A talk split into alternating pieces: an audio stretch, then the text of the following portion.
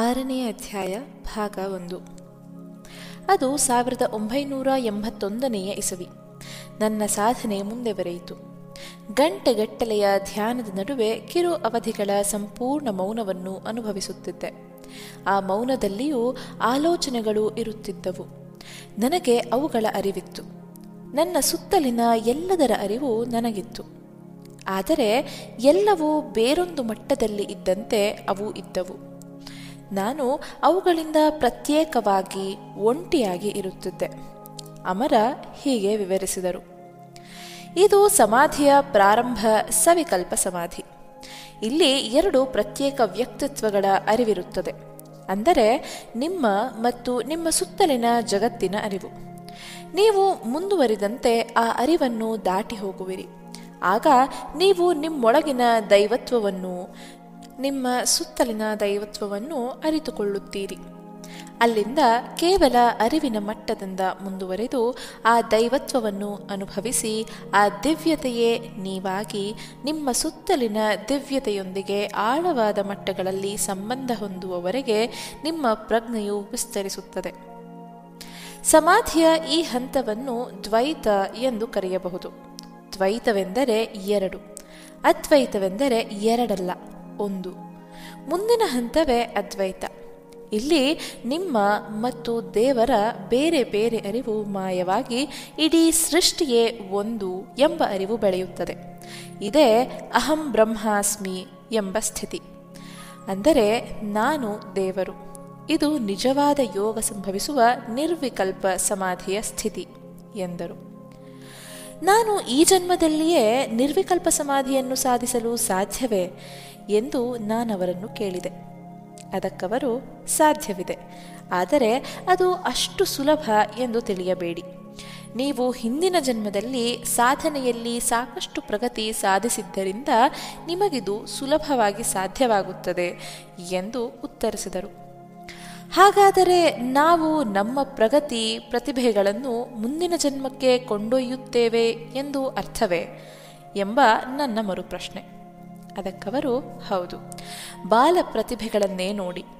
ಅವರು ತಮ್ಮ ಹಿಂದಿನ ಜನ್ಮದಲ್ಲಿ ಏನನ್ನೋ ಸಾಧಿಸಿರುತ್ತಾರೆ. ಅವರು ಮತ್ತೆ ಹುಟ್ಟಿದಾಗ ಈಗ ನಮಗರ್ಥವಾಗದ ಯಾವುದೋ ಕಾರಣಕ್ಕೆ ಅವರ ಮಿದುಳಿನ ಕಣಗಳು ಹಿಂದಿನ ಜನ್ಮದ ಸಾಧನೆಗಳ ನೆನಪುಗಳನ್ನು ಉಳಿಸಿಕೊಂಡಿರುತ್ತದೆ. ಆಗ ಅವರು ಚಿಕ್ಕ ವಯಸ್ಸಿನಿಂದಲೇ ರಾಗಗಳನ್ನು ಗುರುತಿಸಲು ಅಥವಾ ಚಿತ್ರ ರಚಿಸಲು ಪ್ರಾರಂಭಿಸುತ್ತಾರೆ ಎಂದರು. ಹಾಗಾದರೆ ಮಿದುಳಿನ ಕಣಗಳು ಮುಚ್ಚಿರುವ ವ್ಯಕ್ತಿಗಳ ಸಾಧನೆಗಳ ಕಥೆಯೇನು ಎಂದು ನಾನವರನ್ನು ಕೇಳಿದೆ. ಅದಕ್ಕೆ ಅಮರರು, ಅವು ಮುಂಚಿತವಾಗಿ ಪ್ರಕಟಗೊಳ್ಳದಿರಬಹುದು. ಅವು ಒಳಗಿನ ತುಡಿತಗಳಾಗಿ ಉಳಿದುಬಿಡುತ್ತವೆ. ಅನಂತರ ಸರಿಯಾದ ಸಮಯದಲ್ಲಿ ನಾವು ಹೇಗೋ ಈ ಬಯಕೆಗಳಿಗೆ ಸ್ಪಂದಿಸಿ ನಮ್ಮ ಹಿಂದಿನ ಜನ್ಮಗಳ ಆಸಕ್ತಿಗಳ ಬೆನ್ನು ಹತ್ತುತ್ತೇವೆ ಎಂದರು. ಈ ನೆನಪುಗಳೆಲ್ಲ ನಮ್ಮೊಳಗೆ ಎಲ್ಲಿ ಅಡಗಿರುತ್ತದೆ ಎಂಬ ನನ್ನ ಮರುಪ್ರಶ್ನೆಗೆ ಅವರು, ಮನಸ್ಸಿನೊಳಗೆ. ನಮ್ಮ ಮನಸ್ಸು ಒಂದು ದೊಡ್ಡ ಉಗ್ರಾಣವಿದ್ದಂತೆ. ಅದರಲ್ಲಿ ನೆನಪುಗಳು, ಕರ್ಮಗಳ ದಾಖಲೆಗಳು, ಚೈತನ್ಯಗಳು ಇತ್ಯಾದಿಗಳನ್ನು ಶೇಖರಿಸಿ ಇಡಲು ಹಲವಾರು ಕೋಣೆಗಳಿವೆ ಎಂದು ಹೇಳಿದರು. ಆದರೆ ನಮ್ಮ ಅರಿವು ವರ್ತಮಾನಕ್ಕಷ್ಟೇ ಸೀಮಿತವಾಗಿರಲು ಕಾರಣವೇನು ಹಾಗಾದರೆ ಎಂದು ನಾನು ಕೇಳಿದೆ. ಅದಕ್ಕೆ ಅವರು, ಅದು ನಮ್ಮ ಒಳ್ಳೆಯದಕ್ಕೆ. ನಮ್ಮ ಗತಜೀವನದ ನೆನಪುಗಳು ಇಂದಿನ ಬದುಕಿನಲ್ಲಿ ತೂರಿ ತೊಂದರೆಯುಂಟು ಮಾಡುತ್ತವೆ. ಆದ್ದರಿಂದಲೇ ಅವುಗಳನ್ನು ಮುಚ್ಚಿಹಾಕಲಾಗಿದೆ. ಆದರೆ ಅತೀಂದ್ರಿಯ ಶಕ್ತಿಯುಳ್ಳವರು ಅವುಗಳನ್ನು ನೆನಪಿಸಿಕೊಳ್ಳಬಲ್ಲರು. ಅವರು ಭವಿಷ್ಯದೊಳಗೂ ನೋಡಬಲ್ಲರು. ನಾಸ್ಟ್ರಡಾಮಸ್ನಂತೆ ಋಷಿಗಳು ನಮ್ಮ ಗತಜೀವನ ಅಥವಾ ಭವಿಷ್ಯಗಳ ಬಗ್ಗೆ ಸಾವಿರಾರು ವರ್ಷಗಳವರೆಗೂ ದೃಷ್ಟಿ ಹಾಯಿಸಬಲ್ಲರು ಎಂದು ವಿವರಿಸಿದರು. ಮತ್ತೆ ನಾನವರನ್ನು ಕೇಳಿದೆ. ಗತಕಾಲವು ಈಗಾಗಲೇ ಸಂಭವಿಸಿರುವುದರಿಂದ ಅದನ್ನು ನೋಡಬಹುದು. ಆದರೆ ಭವಿಷ್ಯವು ಇನ್ನೂ ನಡೆಯಬೇಕಿದೆಯಲ್ಲ, ಅದನ್ನು ಹೇಗೆ ನೋಡಲು ಸಾಧ್ಯ ಎಂದು. ಅದಕ್ಕೆ ಅವರು, ಭವಿಷ್ಯವೂ ಸಂಭವಿಸಿದೆ, ಅದನ್ನು ಈಗ ವಿವರಿಸುವುದು ಕಷ್ಟ. ಕಾಲ ಒಂದು ನದಿ ಇದ್ದಂತೆ. ನಾವು ಕಾಲದಲ್ಲಿ ಇಲ್ಲಿ ನಿಂತು ಭವಿಷ್ಯವನ್ನು ನೋಡಬಹುದು ಎಂದರು. ಭವಿಷ್ಯವು ಈಗಾಗಲೇ ಸಂಭವಿಸಿದ್ದರೆ ನಾವೀಗ ಕಷ್ಟಪಡುವುದರಲ್ಲಿ ಅಥವಾ ಯೋಜನೆ ತಯಾರಿಸುವುದರಲ್ಲಿ ಯಾವ ಅರ್ಥವಿದೆ ಎಂದು ಕೇಳಿದೆ. ನಾವು ಕಷ್ಟಪಡುತ್ತಾ ಕಲಿಯುವ ಪಾಠಗಳು ನಮ್ಮ ಆಧ್ಯಾತ್ಮಿಕ ವಿಕಸನಕ್ಕೆ ನೆರವಾಗುತ್ತವೆ. ಇದೇ ಕಾರಣಕ್ಕೆ ಭವಿಷ್ಯವನ್ನು ಮುಚ್ಚಿಡಲಾಗಿದೆ ಎಂದವರು ಉತ್ತರಿಸಿದರು. ನಾವೀಗ ಪಾಠಗಳನ್ನು ಕಲಿತರೆ ಭವಿಷ್ಯವೇನಾಗುತ್ತದೆ? ನಾವದನ್ನು ಅನುಭವಿಸಬೇಕೇ ಎಂಬ ನನ್ನ ಮರುಪ್ರಶ್ನೆ. ಇಲ್ಲ, ಆಗ ನಮ್ಮ ಭವಿಷ್ಯ ಬದಲಾಗುತ್ತದೆ. ಅದು ಒಂದು ಹಾದಿಯಿಂದ ಇನ್ನೊಂದಕ್ಕೆ ನಮ್ಮ ಪ್ರಯಾಣವನ್ನು ಬದಲಿಸಿಕೊಂಡಂತೆಯೇ. ಆದ್ದರಿಂದಲೇ ನಮ್ಮ ಬದುಕನ್ನು ಆಧ್ಯಾತ್ಮಿಕಗೊಳಿಸುವುದು ಅಷ್ಟೊಂದು ಅಗತ್ಯವಾದದ್ದು. ನಾವು ನಮ್ಮ ಭವಿಷ್ಯವನ್ನು, ವಿಧಿಯನ್ನೂ ಬದಲಾಯಿಸಬಹುದು ಎಂದು ಹೇಳಿದರು. ನನ್ನ ವಿಧಿಯೇನು ಎಂದು ನಾನವರನ್ನು ಕೇಳಿದೆ. ಅಮರ ನಸುನಕ್ಕರು. ಅವರ ಸುತ್ತ ಒಂದು ಬಂಗಾರದ ಛಾಯೆ ಇತ್ತು. ಋಷಿಗಳ ಜೊತೆ ಇರುವುದೇ ನಿಮ್ಮ ವಿಧಿ ಎಂದು ಅವರು ಶಾಂತವಾಗಿ ನುಡಿದರು. ಒಂದು ದಿನ ನಾವು ಚಿತ್ರಮಂದಿರದಲ್ಲಿ ಕುಳಿತು ಸಿನಿಮಾ ನೋಡುತ್ತಿದ್ದೆವು. ಇದ್ದಕ್ಕಿದ್ದಂತೆಯೇ ಒಂದು ಮಿಂಚು ಹೊಳೆದಂತಾಯಿತು. ನನಗೆ ಋಷಿಗಳಿಂದ ಒಂದು ಮಾನಸಿಕ ಸಂದೇಶ ಬಂದಿತ್ತು. ನನ್ನ ಪಕ್ಕದಲ್ಲಿ ಕುಳಿತಿದ್ದ ನನ್ನ ಪತ್ನಿಗೆ ಮೆಲ್ಲನೆ ಉಸುರಿದೆ.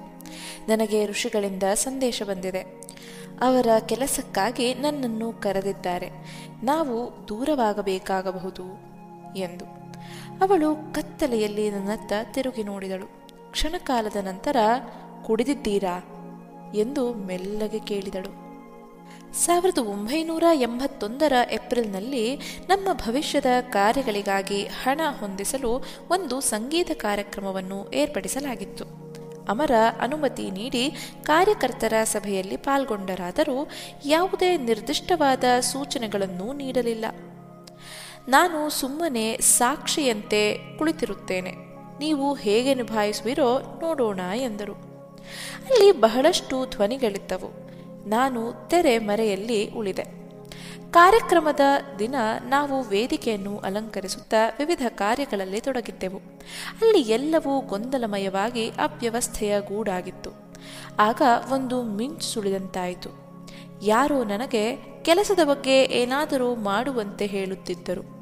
ನನ್ನ ಸಂಕೋಚ ಸ್ವಭಾವವನ್ನು ಬದಿಗೆ ಸರಿಸಿ ಎದ್ದು ನಿಂತು ಎಲ್ಲ ಕಾರ್ಯಕರ್ತರನ್ನು ಒಟ್ಟುಗೂಡಿಸಿ ಪ್ರತಿಯೊಬ್ಬನ ಕೆಲಸ ಮತ್ತು ಜವಾಬ್ದಾರಿಗಳ ಬಗ್ಗೆ ಸ್ಪಷ್ಟವಾದ ಸೂಚನೆಗಳನ್ನು ಕೊಟ್ಟೆ.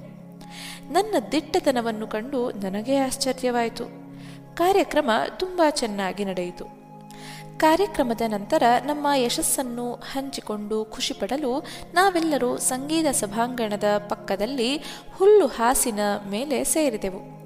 ನನಗೆ ಮತ್ತೆ ಮಿಂಚಿನ ಸಂದೇಶವೊಂದು ಬಂದಿತು. ಈ ಬಾರಿ ಅದು ಸ್ಪಷ್ಟವಾಗಿತ್ತು.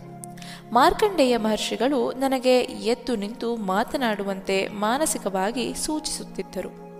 ನಾನು ಒಂದು ಕ್ಷಣ ಹಿಂಜರಿದೆ.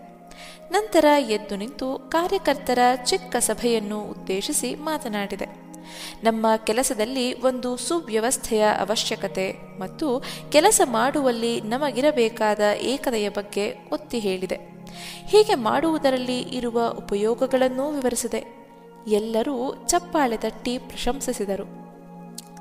ಮೇ ತಿಂಗಳ ಮೊದಲ ವಾರದಲ್ಲಿ ಅಮರ ತಾವು ಮನೋವತಿಯಲ್ಲಿ ಒಂದು ಆಶ್ರಮವನ್ನು ತೆರೆಯುತ್ತಿರುವುದಾಗಿ ಘೋಷಿಸಿ ಅದನ್ನು ಸೇರಲು ಸ್ವಯಂ ಸೇವಕರನ್ನು ಆಹ್ವಾನಿಸಿದರು. ನನಗೆ ಸೇರುವ ಮನಸ್ಸಿತ್ತು. ನನ್ನ ಕುಟುಂಬದವರೊಂದಿಗೆ ಇದನ್ನು ಚರ್ಚಿಸಿದಾಗ ಸಹಜವಾಗಿಯೇ ಅವರು ಒಪ್ಪಲಿಲ್ಲ. ನಾನು ಅಮರರೊಂದಿಗೆ ಮಾತನಾಡಿದಾಗ ಅವರು ಕೂಡಲೇ ಒಪ್ಪಿಕೊಳ್ಳಲಿಲ್ಲ. ನಾನು ಇದರ ಪರಿಣಾಮಗಳನ್ನು ಅಭ್ಯಸಿಸಿ ಹಲವಾರು ಕಾರ್ಯವಿಧಾನಗಳನ್ನು ಯೋಜಿಸಿ ಕೊನೆಗೆ ನನ್ನ ಕೇಂದ್ರ ಸರ್ಕಾರದ ನೌಕರಿಯಿಂದ ಸ್ವಯಂ ನಿವೃತ್ತಿ ಪಡೆದು ಹೊರಗಿನಿಂದ ನನ್ನ ಕುಟುಂಬವನ್ನು ಪೋಷಿಸುವ ನಿರ್ಧಾರಕ್ಕೆ ಬಂದೆ. ಅಮರ ಅಗತ್ಯ ಬಿದ್ದಾಗ ಎಲ್ಲ ರೀತಿಯ ನೆರವು ನೀಡುವುದಾಗಿ ಭರವಸೆ ಕೊಟ್ಟರು. ನಂತರ ಹೀಗೆ ವಿವರಿಸಿದರು: ಇದು ಪರಂಪರಾಗತ ಆಶ್ರಮದಂತಲ್ಲ ಮತ್ತು ನೀವು ಸನ್ಯಾಸಿಯಾಗುವುದೂ ಇಲ್ಲ. ನೀವು ವಾರದಲ್ಲಿ ಒಮ್ಮೆ ನಿಮ್ಮ ಕುಟುಂಬಕ್ಕೆ ವಾಪಸ್ಸಾಗಿ ಅವರ ಯೋಗಕ್ಷೇಮ ನೋಡಿಕೊಳ್ಳಬಹುದು. ನಿಮ್ಮ ಕುಟುಂಬದೊಂದಿಗಿರುವಾಗ ನೀವು ಆಶ್ರಮವನ್ನು ಮರೆಯಬೇಕು ಮತ್ತು ಆಶ್ರಮದಲ್ಲಿರುವಾಗ ನಿಮ್ಮ ಕುಟುಂಬವನ್ನು ಮರೆತು ಬಿಡಬೇಕು. ನಿಮ್ಮ ವೈಯಕ್ತಿಕ ಆಧ್ಯಾತ್ಮಿಕ ಬೆಳವಣಿಗೆಗಾಗಿ ಮತ್ತು ಸಾಮೂಹಿಕ ಆಧ್ಯಾತ್ಮಿಕ ಕಾರ್ಯಕ್ಕಾಗಿ ನೀವು ಮನೋವತಿಗೆ ಬರುತ್ತೀರಿ. ನಾವು ಈ ಸ್ಥಳವನ್ನು ಮಹೋನ್ನತ ಆಧ್ಯಾತ್ಮಿಕ ಯೋಜನೆಗಳಿಗಾಗಿ ಸಿದ್ಧಗೊಳಿಸಬೇಕು ಎಂದು ಅಮರರು ನುಡಿದರು. ಇದ್ದಕ್ಕಿದ್ದಂತೆ ಬಂದ ಈ ಅದ್ಭುತ ಯೋಜನೆಯ ಆಹ್ವಾನವು ಇನ್ನೂ ಅನೇಕ ಸಾಧಕರನ್ನು ಆಕರ್ಷಿಸಿತು. ಅಂತಿಮವಾಗಿ ನಾವು 5 ಉಳಿದೆವು. ನಾನು ನಿವೃತ್ತಿ ಪಡೆದು ನನ್ನ ಕುಟುಂಬದಿಂದ, ಪತ್ನಿ ಮತ್ತು 2 ಮಕ್ಕಳಿಂದ ಒಲ್ಲದ ಮನಸ್ಸಿನ ಒಪ್ಪಿಗೆಯನ್ನು ಪಡೆದೆ. ಅವರ 1981 ಮೇ 18 ತಮ್ಮನ್ನು ಭೇಟಿಯಾಗುವಂತೆ ನಮಗೆ ತಿಳಿಸಿದರು. ಅದು ನನ್ನ ಜನ್ಮದಿನವಾಗಿತ್ತು. ಆ ಬೇಸಿಗೆಯ ಸುಂದರ ಮುಂಜಾನೆಯಂದು ನಾವು ಅಮರರ ಸುತ್ತ ಕುಳಿತಿದ್ದೆವು. ಅಮರ ಒಂದು ಕ್ಷಣ ನಮ್ಮಷ್ಟೇ ಉತ್ಸಾಹಗೊಂಡಂತಿದ್ದರು. ಅನಂತರ ಅವರು ತಮ್ಮ ಗಂಭೀರವಾದ ಧ್ವನಿಯಲ್ಲಿ ನುಡಿದರು, "ಇಲ್ಲಿ ಸಗರ ಮಹರ್ಷಿಗಳು ಬಂದಿದ್ದಾರೆ. ಅವರೊಬ್ಬ ಮಹಾನ್ ವ್ಯಕ್ತಿ. ಇದೊಂದು ಅದ್ಭುತವಾದ ಘಳಿಗೆ. 51,000 ವರ್ಷಗಳಲ್ಲಿ ಒಮ್ಮೆ ನಡೆಯುವ ಒಂದು ಮಹಾನ್ ಕಾರ್ಯಕ್ಕಾಗಿ ನಿಮ್ಮನ್ನು ಆಯ್ಕೆ ಮಾಡಲಾಗಿದೆ. ಮಾರ್ಕಂಡೇಯ ಮಹರ್ಷಿಗಳು ಆ ಸಂಗೀತ ಕಾರ್ಯಕ್ರಮದ ಸಮಯದಲ್ಲಿ ನಿಮ್ಮನ್ನು ಆರಿಸಿದರು.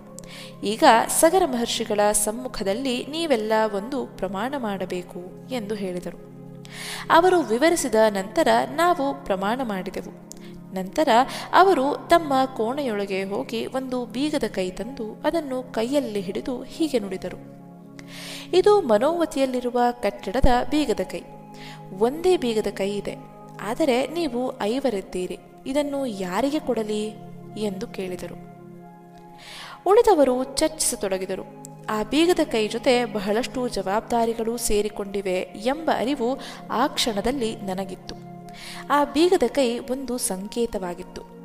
ಅಷ್ಟರಲ್ಲಿ ಉಳಿದವರು, ಎಲ್ಲರಿಗಿಂತ ಹಿರಿಯವನಾದ ನಾನು ಈ ಬೀಗದ ಕೈಯನ್ನು ಪಡೆಯಬೇಕೆಂದು ನಿರ್ಧರಿಸಿದರು. ನಾನು ಇದನ್ನು ನಿರೀಕ್ಷಿಸಿಯೇ ಇರಲಿಲ್ಲ. ಇದ್ದಕ್ಕಿದ್ದಂತೆ ನನ್ನೊಳಗೆ ಒಂದು ಜಾಗೃತೆ ಮೂಡಿ ನನ್ನ ಅರಿವನ್ನು ವಿಸ್ತಾರಗೊಳಿಸಿತು. ಇದು ನನ್ನ ಬದುಕಿನ ಮಹಾನ್ ಘಳಿಗೆ ಎಂದು ನನಗರಿವಾಯಿತು. ಅಮರ ನನ್ನನ್ನು ದಿಟ್ಟಿಸಿ ನೋಡಿ ಬೀಗದ ಕೈ ಕೊಡುತ್ತಾ, "ಇದೇನೆಂದು ನಿಮಗೆ ಗೊತ್ತಿದೆಯೇ?" ಎಂದು ಕೇಳಿದರು. "ಹೌದು, ನನಗೆ ತಿಳಿದಿದೆ" ಎಂದು ಉತ್ತರಿಸಿದೆ. ಇದರೊಂದಿಗೆ ನನಗೆ ಪುನರ್ಜನ್ಮ ಸಿಕ್ಕಿತ್ತು.